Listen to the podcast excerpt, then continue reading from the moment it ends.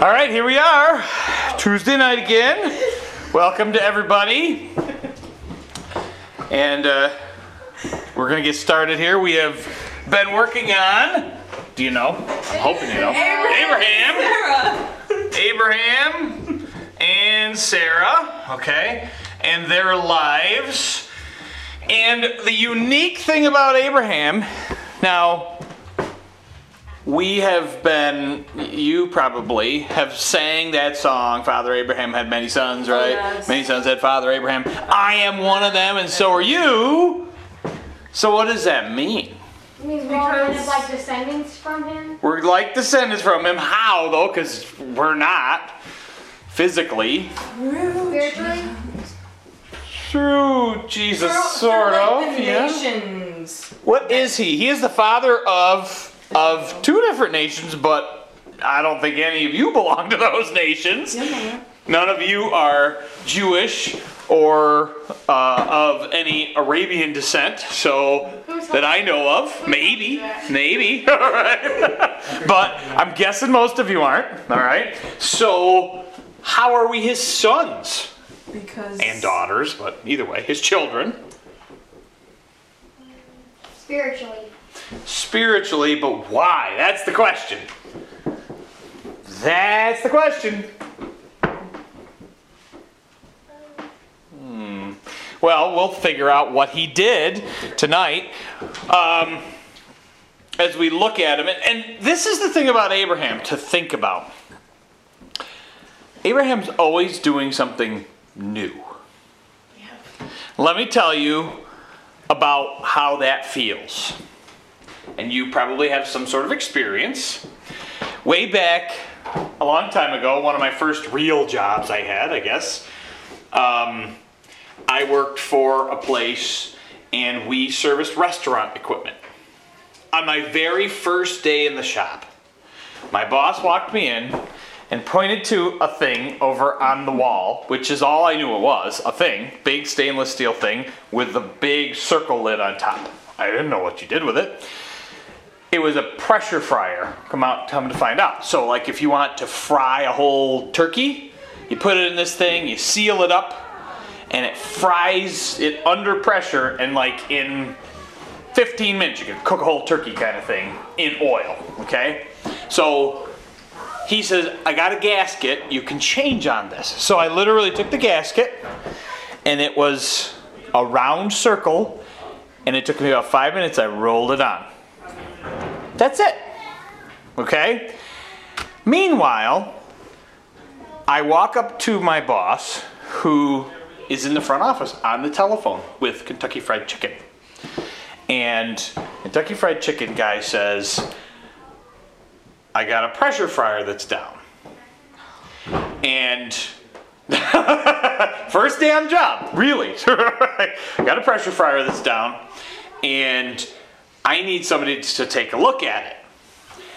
And there was a guy that worked there before me who apparently wasn't really very good at fixing things. So they, and he said to him, I don't want you to send a guy like you sent last time who doesn't know anything about it. So my boss, no, no. So my boss said, Oh, I've got a guy that's great on pressure fryers. In fact, he's working on one right now. Oh my god. right? and then a pit came in my stomach, that weird feeling like oh, he's going to send me. and I don't even know what it looks like or how it works or anything about it. He's just going to send me, and he did. He said, Go get in the van and go down to KFC and look at it. And I said, I have never worked on. He said, You just worked on one. I said, I rolled a gasket on and then walked away. That's it. That's what I did. I said, So what's wrong with it? He said, Well, it's not heating at all. Okay, so he sent me, and it's that terrible feeling of something brand new. You've never seen it before. You're all on your own, there's nobody to help you. And I pulled into KFC, and as I'm stepping out getting my tool bag, it's that terrible feeling of he just told them that I'm some great guy on these things. So I walk in, and KFC, by the way, no, looked nothing like what I had just rolled a gasket on. great big lids, probably probably half the size of those big tables. Um, great big lids and handles on it, all electronic boards in it and everything. And the girl who ran the fryer said, It doesn't work. So I walked up to it and she says, Something's crooked in there. So I don't I don't know how to get it open. I can't. I'm like I can't even work on it. And I am thinking for a while and I'm like, Mike, you sent me to this thing and I'm going to kill you because I have no idea what to do. And the whole while, they're all staring at me, walking around, looking at everything. And there was probably eight or ten people in that kitchen, moving back and forth, and you're in their way every second.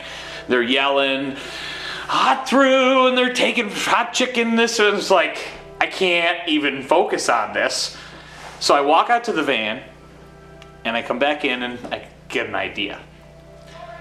Talked to the girl. I said, Who runs these fryers? And she says, I do. And I said, Well, why don't you show me what's wrong with it? I'm thinking, there she goes.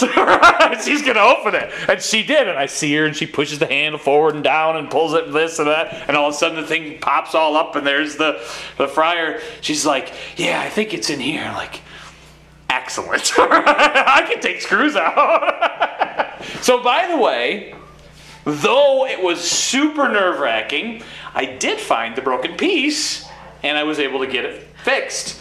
I, we had to go order a part. Um, and I never let Mike forget that, by the way, because he sent me to that thing. Even today, when you go on those things, I, I still today, and I've been a long, long time doing things in the service industry, going to places, restaurants. I used to go to bars and fix different things, and angry people sitting at the bar looking at you. Why don't my why doesn't my ice machine work? Like I don't know. I just got here. We're mad because the beer is warm. We're angry. Okay, I don't know what to tell you. Um, so those are those things where they get a pit in your stomach and we had some hot water heaters very fancy electronic pressurized hot water heaters uh, on demand things that we'd never seen before and they were in the kids apartments so I took somebody with me this time because I'm the boss and I can tell them, you're coming with me. Okay? And it feels better if you have a second person with you and you don't know what you're doing because they don't know what they're doing either. So in we went and we were able to work through it and learn. We spent some time there, but we were able to pull them apart and figure out, you know, I have learned some things over the years. So, but we did get that to happen. But anytime there's something new, you've never been through it before, you don't know what it feels like, you haven't experienced anything like it, it gets that terrible pit in your stomach like, what am I going to do with this? I don't know what to do. I can't control it. I've never been through it. It's it's nerve-wracking. And it gives you that thought and your mind starts to run through what's going to happen. And I don't know because we feel that way oftentimes. I think about Abraham in his life. Abraham went to a bunch of firsts. God said, You've been living someplace for your whole life. Now get up and go. Where am I going? I'll tell you later. What? I don't, I don't. We stayed there. This is what we do. We live here. No, you don't anymore. You're getting up and you're going. And so Abraham got up and he went. Okay? Brand new. Sarah's going to be a mother, you know. Well, it never happened in the last 90 years, okay? Brand new, each thing God comes and says, go do this, go do this, go do this. Well, tonight, he gets into that ultimate spot in his life, his ultimate, to me, test in faith. All right? That place where not only does he feel like this is brand new, but he feels like, I can't possibly do this.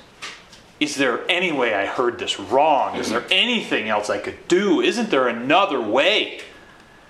He felt like that. And I'm sure he felt like if he could do anything else, that he would have chosen it. Anything. But after all the promises God made, and after giving him Isaac, and last week you learned about Isaac, so they have a son, Isaac. And what we see in the last chapter is there's sort of a gap in the story. We don't know how long of a gap, okay? Isaac is born in the last chapter, and we have a couple of other small events in Abraham and Sarah's life. And then all of a sudden, this story shows up. We think Isaac is somewhere between 10 and 30 years old. We have no idea. Honestly, we just don't know it really doesn't matter in the story because there's so much more happening in this story.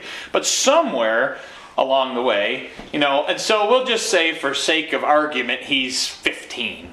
All right? Sake of argument. I don't really know. Uh, he does later get married. We see that story that'll come up and things like that. But but pretty much we think he's somewhere around there. All right. So he's going to have his ultimate test. This is it. This this is to me, in my opinion, the ultimate test because of all the promises he's waited for. And here's what he has. So let's go to Genesis chapter number 22.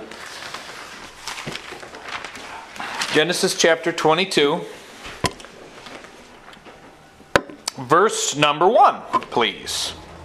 And it came to pass after these things that God did tempt Abraham and said unto him, Abraham. And he said, Behold, here I am. Okay? So, uh, Old English word, God tempted him. It's not tempting in the way that you think of the word tempting.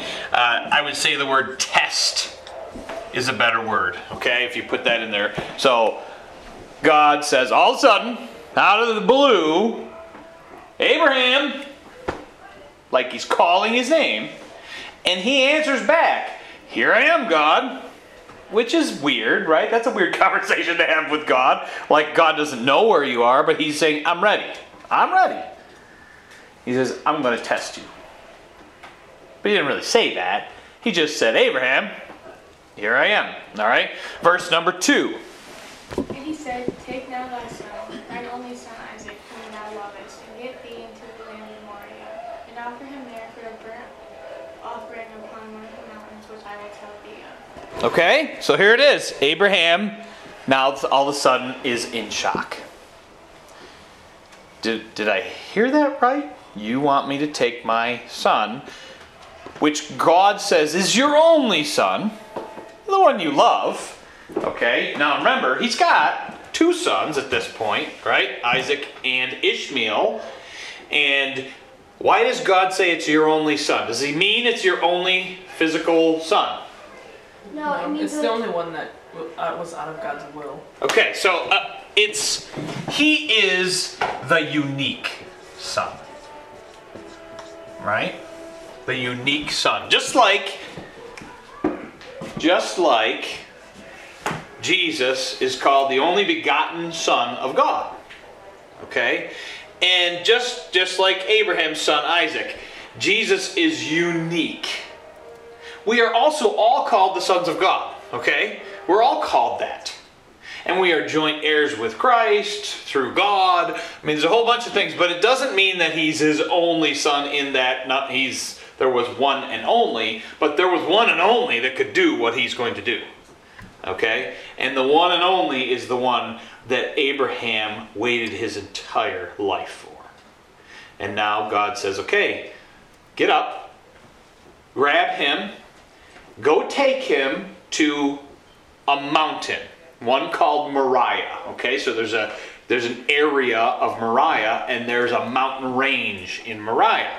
Okay, now think about this: just climbing a mountain is not, you know, that that can be a big deal. When it's a whole range and it's a ways away, which is what we'll find out, uh, it's it's a big deal to do this. All right, take him you're going to offer him as a burnt offering to me.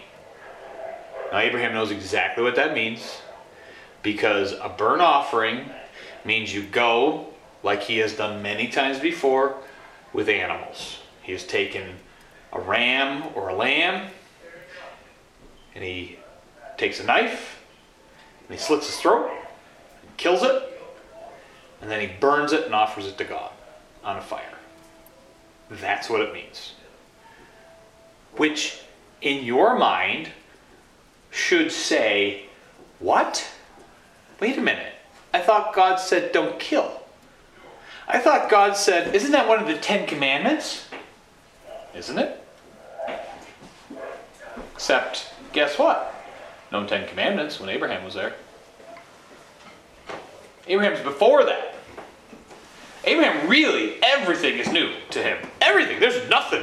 He literally was in a family that believed totally in other gods, and God said, You believe in me? You don't know anything about me, but get up and follow me. I'll give you a son. I'll give you this land. I'll give you descendants that'll number as the sands of the sea. Okay? I'll give you them because I'm telling you and I'm going to show you who I am. And you're going to have to believe. And that's all you have, just to believe. You don't have anything written down, you don't have anything. Book of Genesis occurred before, okay? Lots of parts of Genesis occurred before Abraham's birth, but it was not written down until Moses came along. And there already was Abraham and all of his sons and the 12 tribes of Israel, and they'd already been through, okay, they'd been through Egypt and they had been slaved in Egypt. All of that passed before these the first books of, of the Bible got written down. So Abraham's just flying solo. He's just out there, which makes him unique. Okay? Put what I felt when I got set on the pressure fryer by 10,000, and you still haven't felt what Abraham has felt that pit in your stomach every time God says, oh, I got something for you to do, Abraham. Oh man, what's next?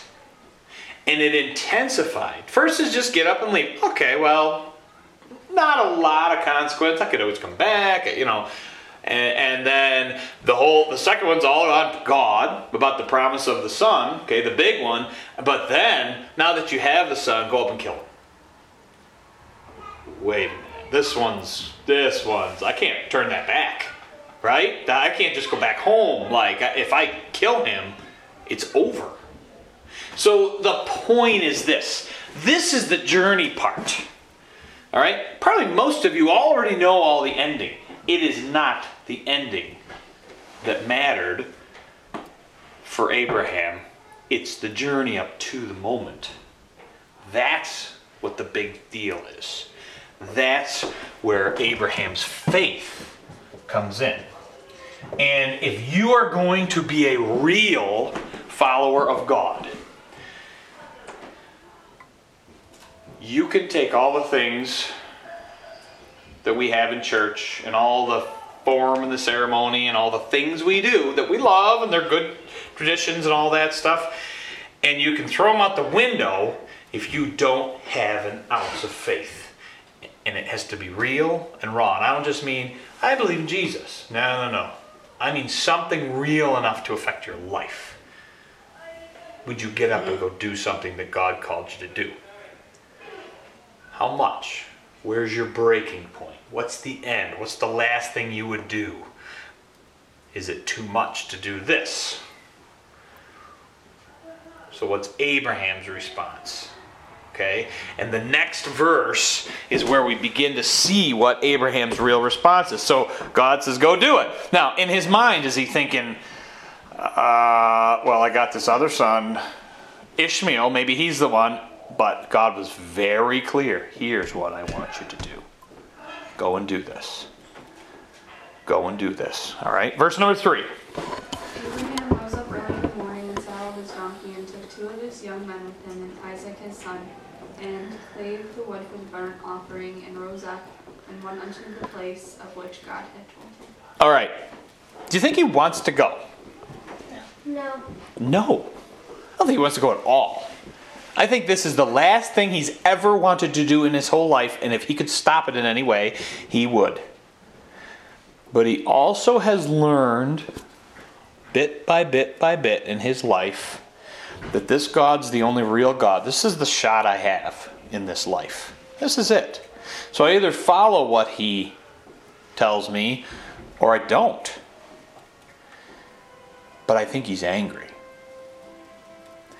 And I think he is so focused on what he's trying to do because all he can do is think. It says he got up early in the morning. Was he excited to go? No, he's not excited to go. What he's doing is he probably hasn't slept all night because he's thinking about this all night. What is it that he's telling me to do? Are you sure I got this right? Maybe I missed one of the words. Maybe God didn't really mean that. Maybe he means spiritually to do this. Maybe he means, I don't know. But it was very clear. God's exact, I want you to go here and I want you to do this with this son. Very clear. So he gets up. Now, I want you to think about this. Abraham was one of the richest men. And this is actually verified in other archaeological uh, digs and things that they found, uh, references and things about Abraham. He was one of the richest men in the whole area. He's got servants, and probably a lot of them. And what's the first thing he does early in the morning?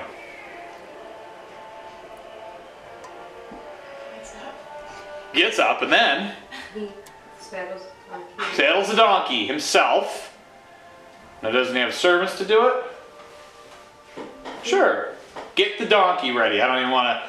But when you are so distraught about something, sometimes you go through the motions of things just kind of to not have to think about it, about what's on your mind, what's in front of you people almost turn things off. You see this when people pass away. When someone's been with somebody else for a long, long time, like they've been married for 50 years, a lot of times it is very difficult for them to even function in reality, but they just kind of keep going through the motions of what they've done forever.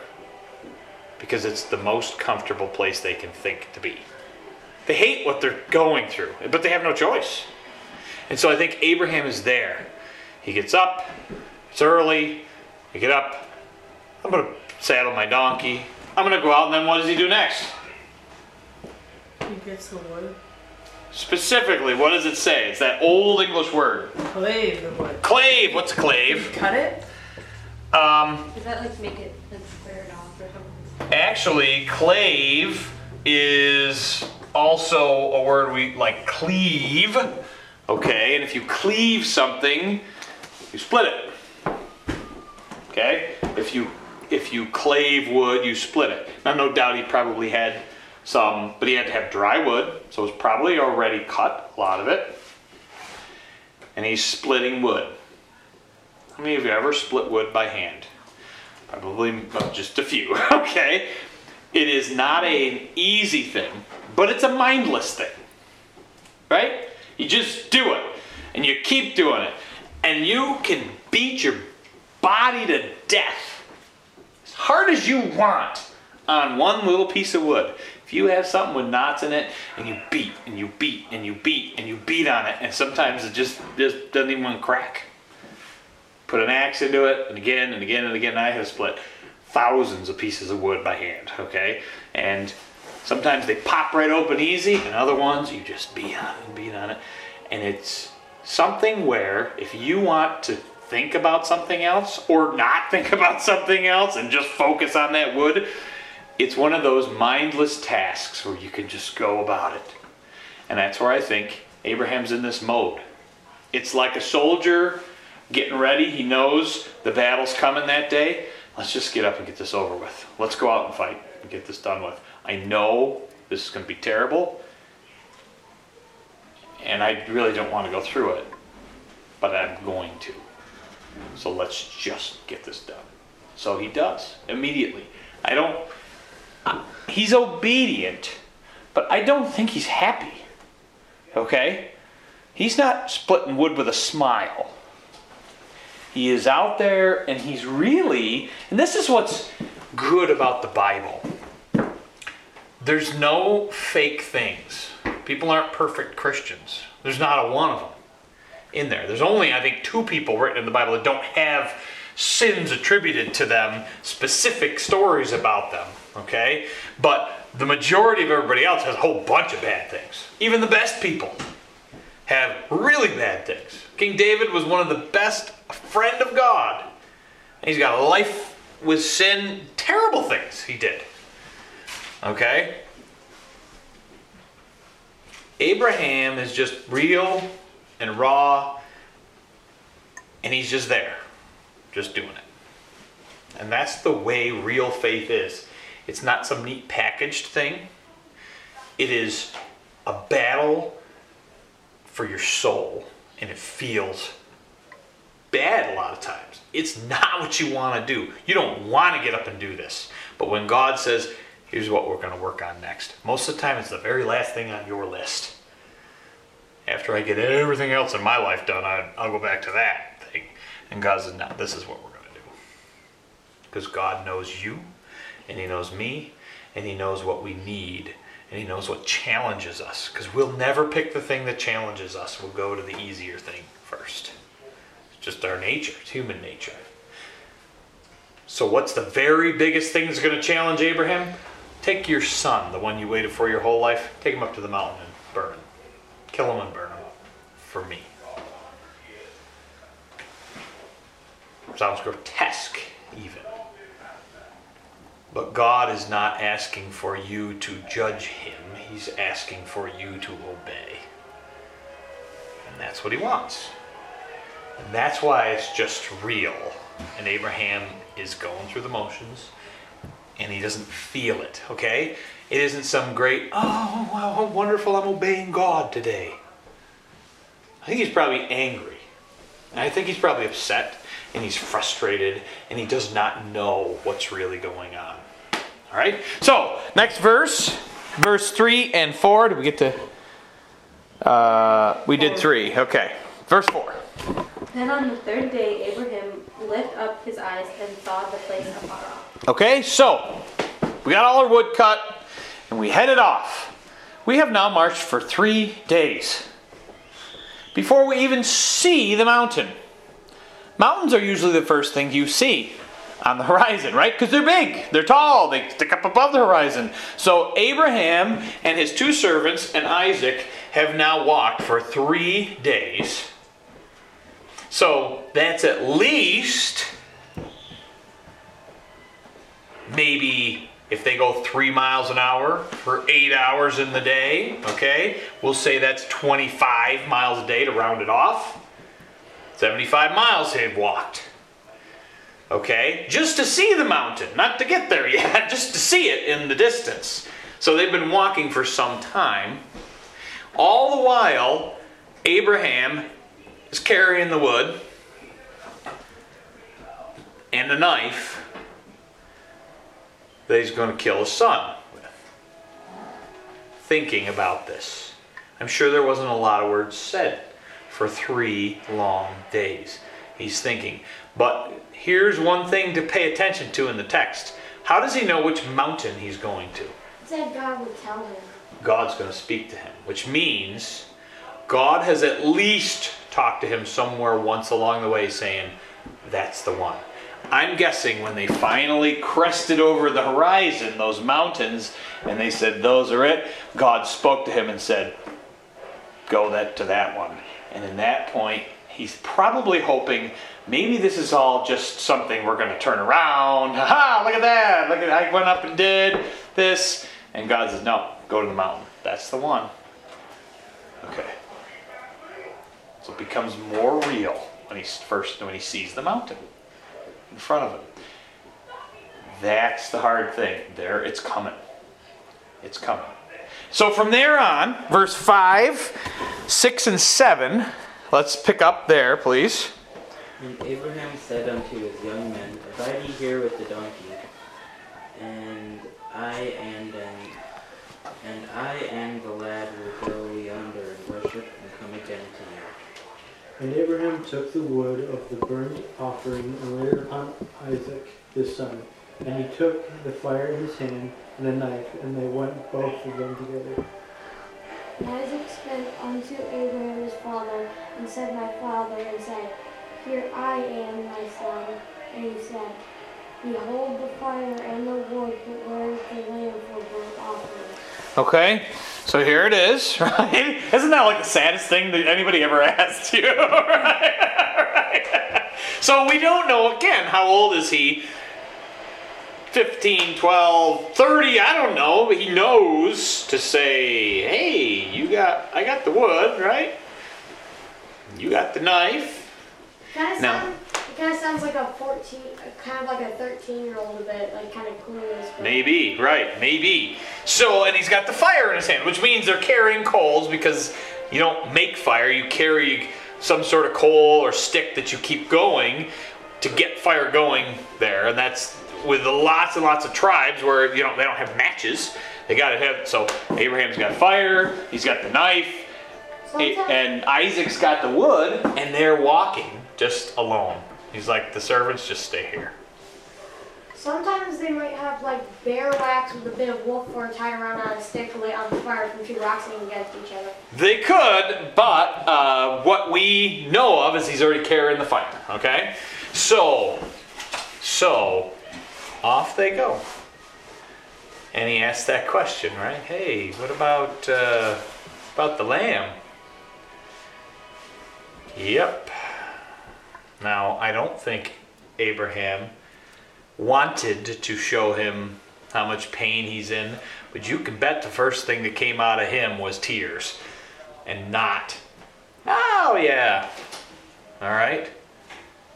Because now it's getting really, really real. Now, I don't know if they've come halfway up the mountain yet.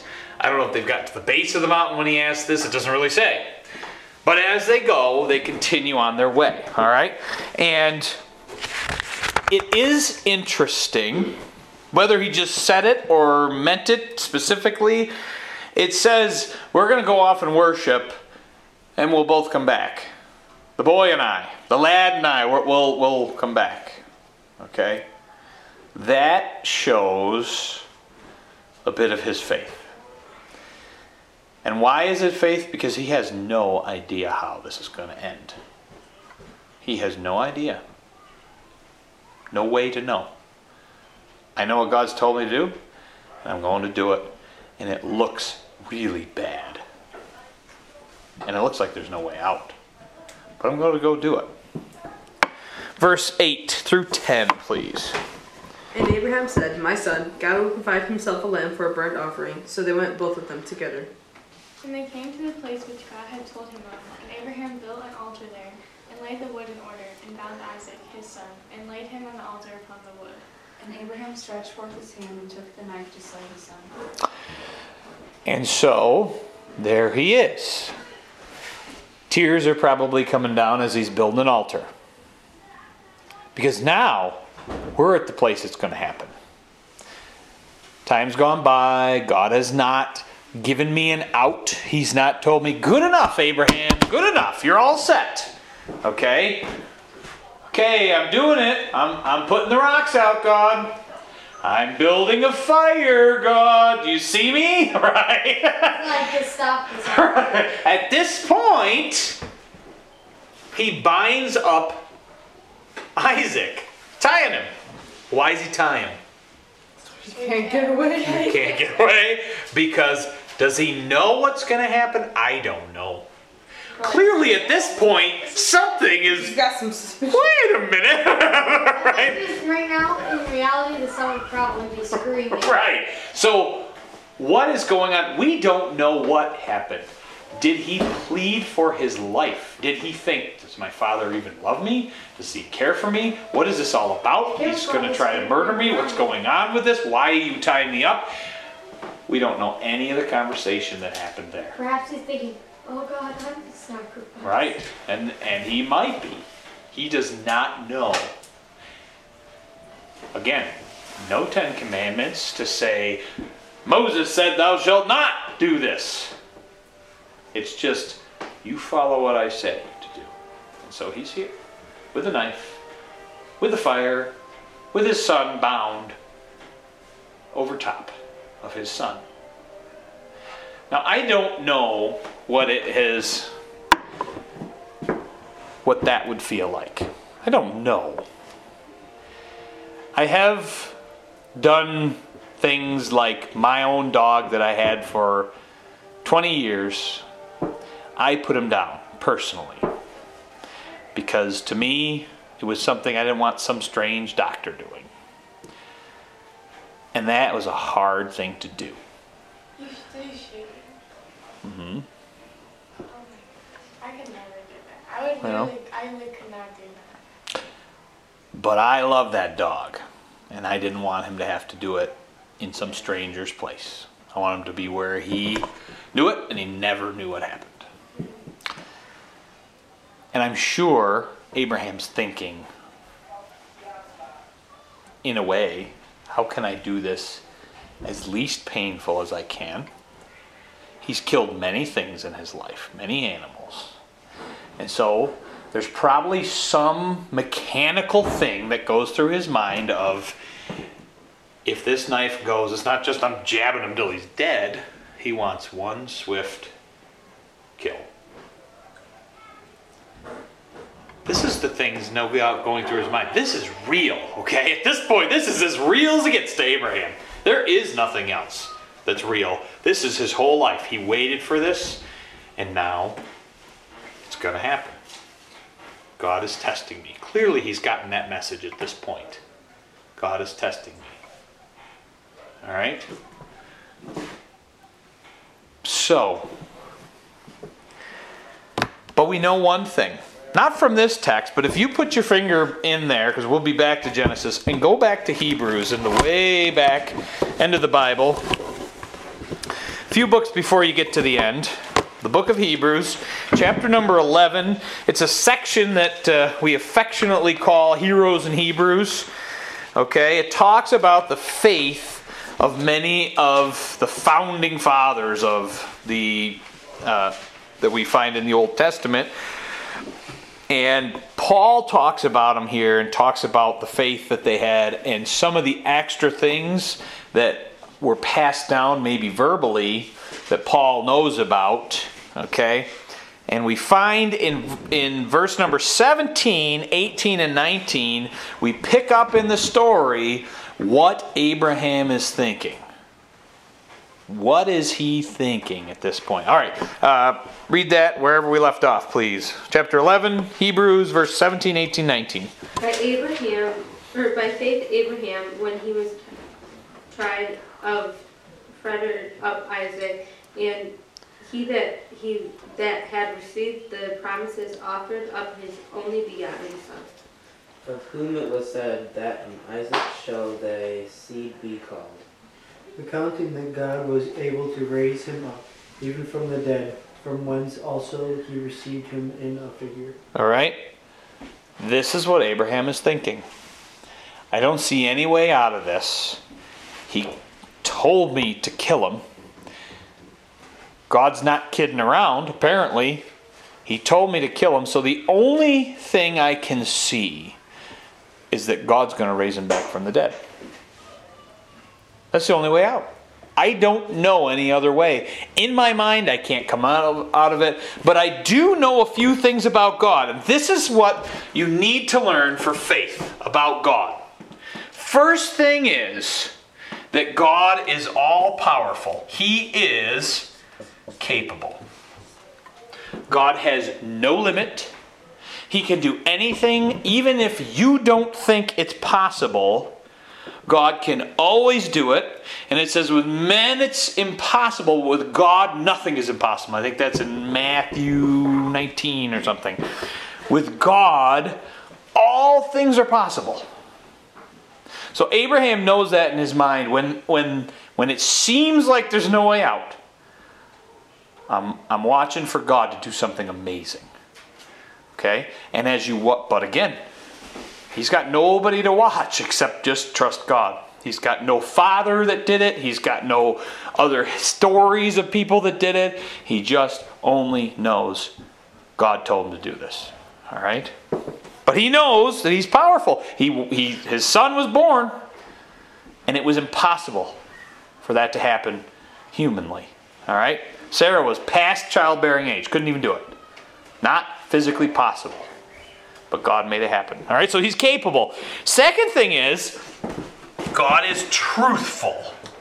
When he gives you a promise, it is good forever. And you may seem like you wait forever, and you may seem like it's not going to happen, but God does not change, and God does not renege on his promises. He is truthful. And Abraham knows that. Okay? And the third thing that he knows is that he is, I'm going to use the word trustworthy, and I'm going to explain that. Because I don't just mean that that he is truthful again. I don't mean that. What I mean by saying he's trustworthy is that you can count on God's character to do the best for you. If you learn about God in your life and who He is to you, if He's real to you, if you go through something real with Him and you have real faith and you do something real with God, you will find that though the moves that He makes seem like sometimes outrageous and impossible and, and unreachable, and even like they would hurt you, he turns them into a way where it actually blesses you. If you follow him, he blesses you. He changes things. Something that looks ominous. He can create a new situation, and he's been already working on it all along. So he's trustworthy. So Abraham has learned these things about God, and he says, Here's what I know. I know that God's all, he's capable of doing anything. He's always kept his promises, and he has promised me that Isaac would be, and I would be the father of many nations through Isaac. God promised it to me. So if he kills him, he has to do something different. He can't just kill him. And he always has done what we've cared. He's cared about me. He's always taken care of me and given me the best.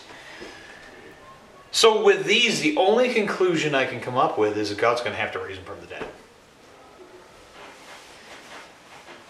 And there was his faith. God will take care of this because of who he is. I can trust him. Implicitly trust him, even when my situation seems impossible. It was not the raising of the knife, although that was no doubt very real, and he was a second away from trying to finish his son off in the most humane way, I guess, you could think of.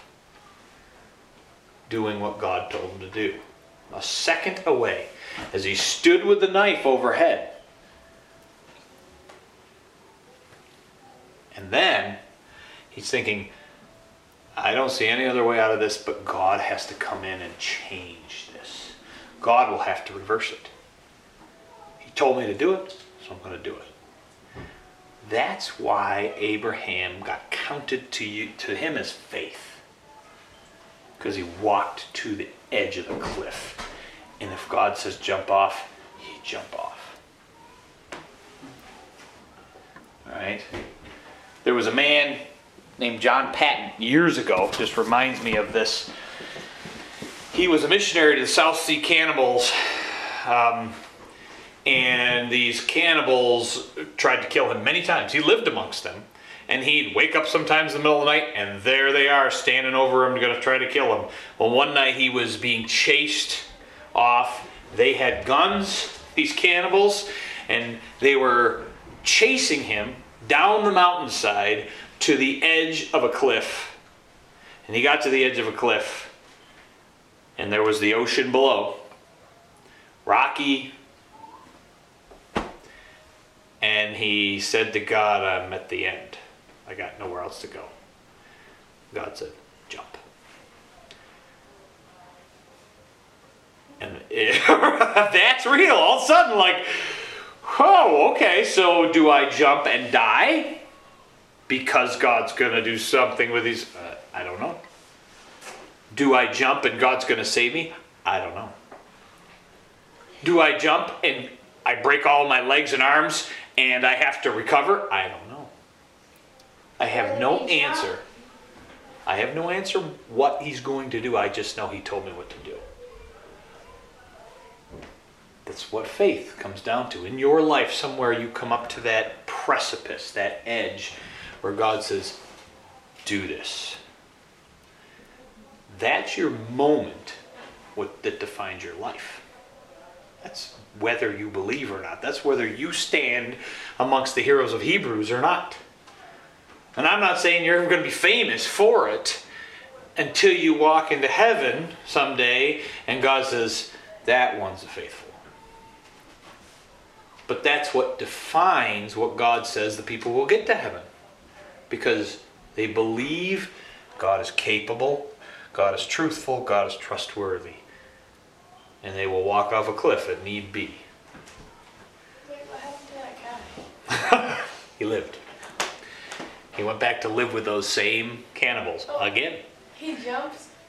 Mm-hmm. And he, he and jumped. just goes to live with the people who are chasing him. He went guns. back to live with them because it's not stupid because God used that to turn people's hearts. So if people became not cannibals, Eventually they did. oh, Took his lifetime, but they did. They did. Imagine filtering them into society and they're like, I was a cannibal. right. I'd be like, okay. Yeah. Very Very different, very different. But God has put our lives in different places and said, and the faith is the very same. It is just as real. You may never stand in front of a cliff physically, but somewhere spiritually, you're going to get to a decision.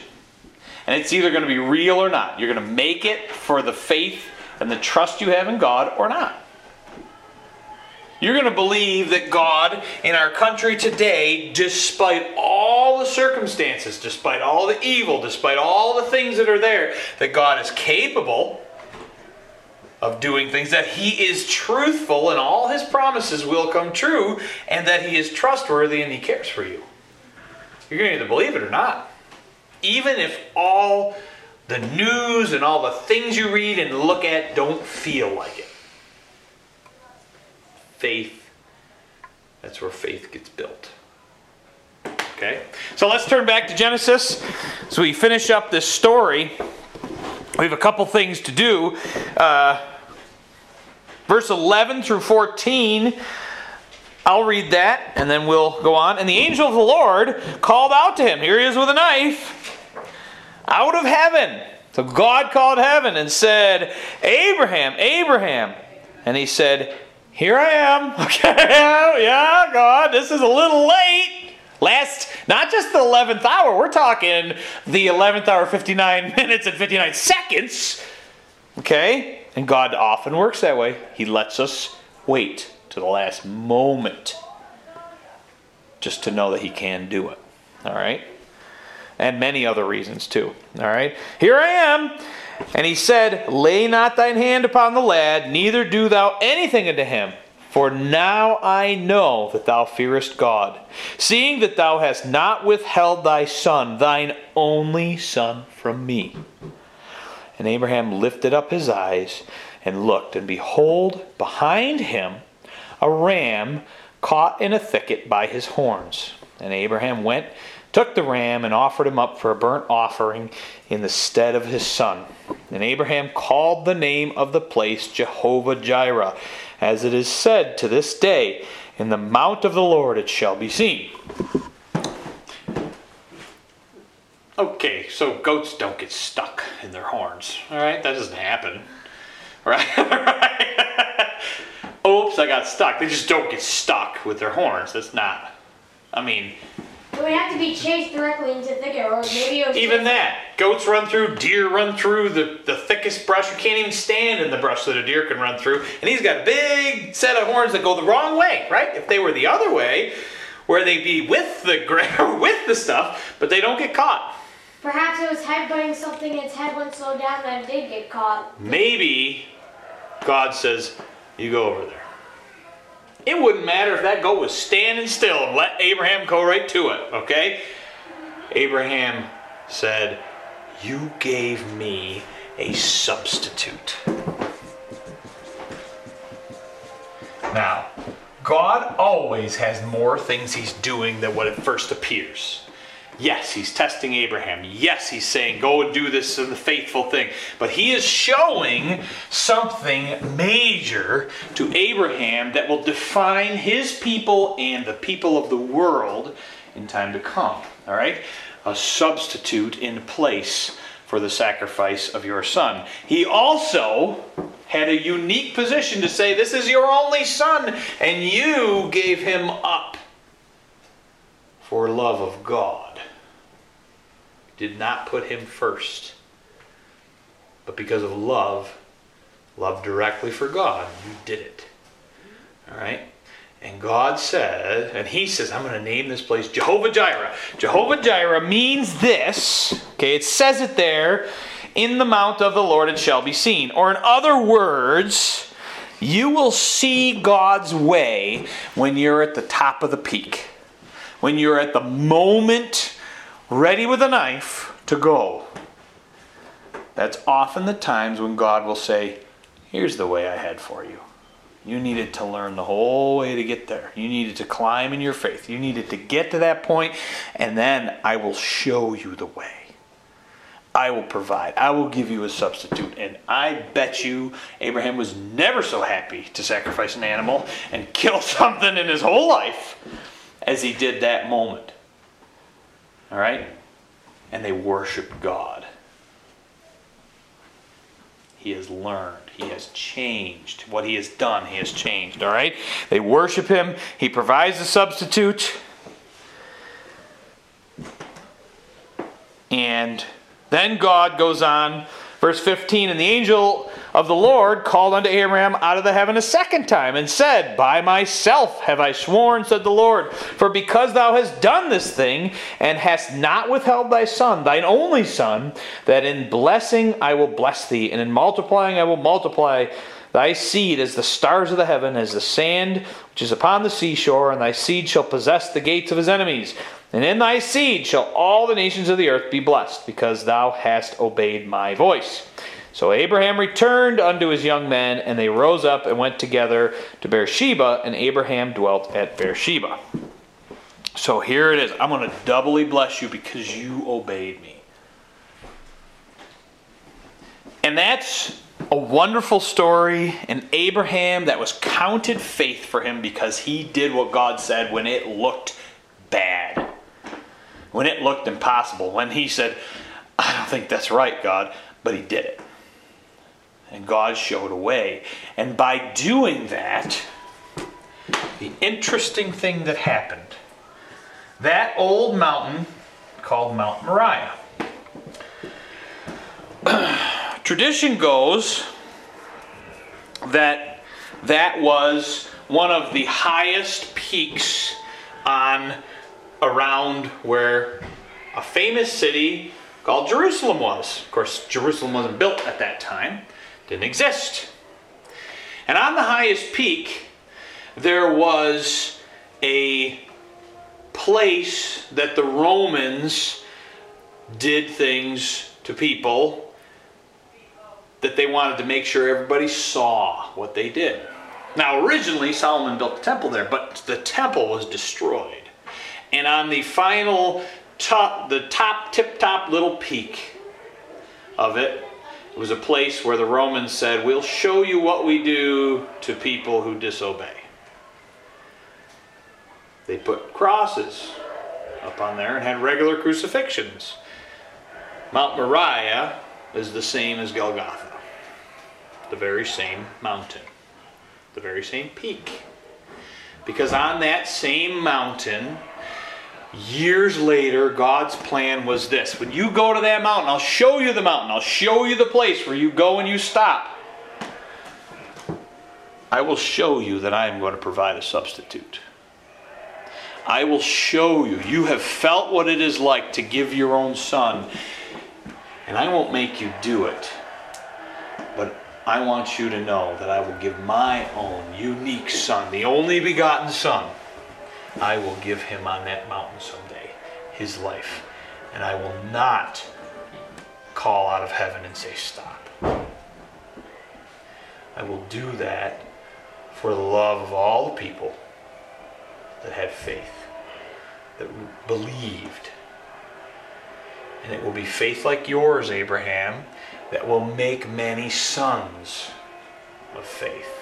That's how I, we are sons, because if you have faith like Abraham, if you have the ability to trust in God, that He is capable, He's truthful, He's trustworthy in any situation, even when it looks terrible, when it looks impossible, if you can believe that, and you can live like that, not just say it, but live like it, He says, then you're one of Abraham's sons. You got there by that. Spiritually, you become His son, because that's what mattered. Okay? That's how God looks amongst the groups of people in the world and says, That's a believer. That's a believer. He's my son. He's my son. He's my son. Those are the ones I'm going to protect. That's how he makes the definition by faith. That's what it says. You believe God's promises. That's what it is. Nothing else. All right? So, on that same mountain, God sacrificed his only son. And if we believe like Abraham, if we stand up in faith, no matter what the situation, God will bless it.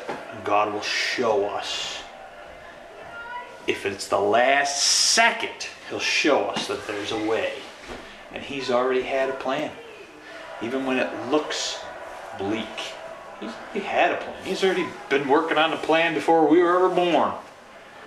He knows what's going to happen. He's just looking for you to say, God, I'm going to get a little closer to you this time.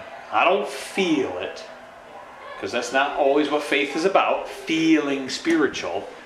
Faith is about doing because God says, here's where I want you to go. Here's the promise I want you to believe. And you believe it even when all the world tells you no. That's what faith is. All the world says that's not the truth. God says it's the truth. Everybody else can be a liar. But God is the truth. All right? That's faith. That's what we see with Abraham. Okay? His life is defined by a very few things that we know about. See a few of these stories, just he believed those few promises in his life. That's what made him stand out gave him faith and gives you the opportunity and me the opportunity to be the sons of Abraham through faith. All right. Thank you very much. Have a good day. You are dismissed.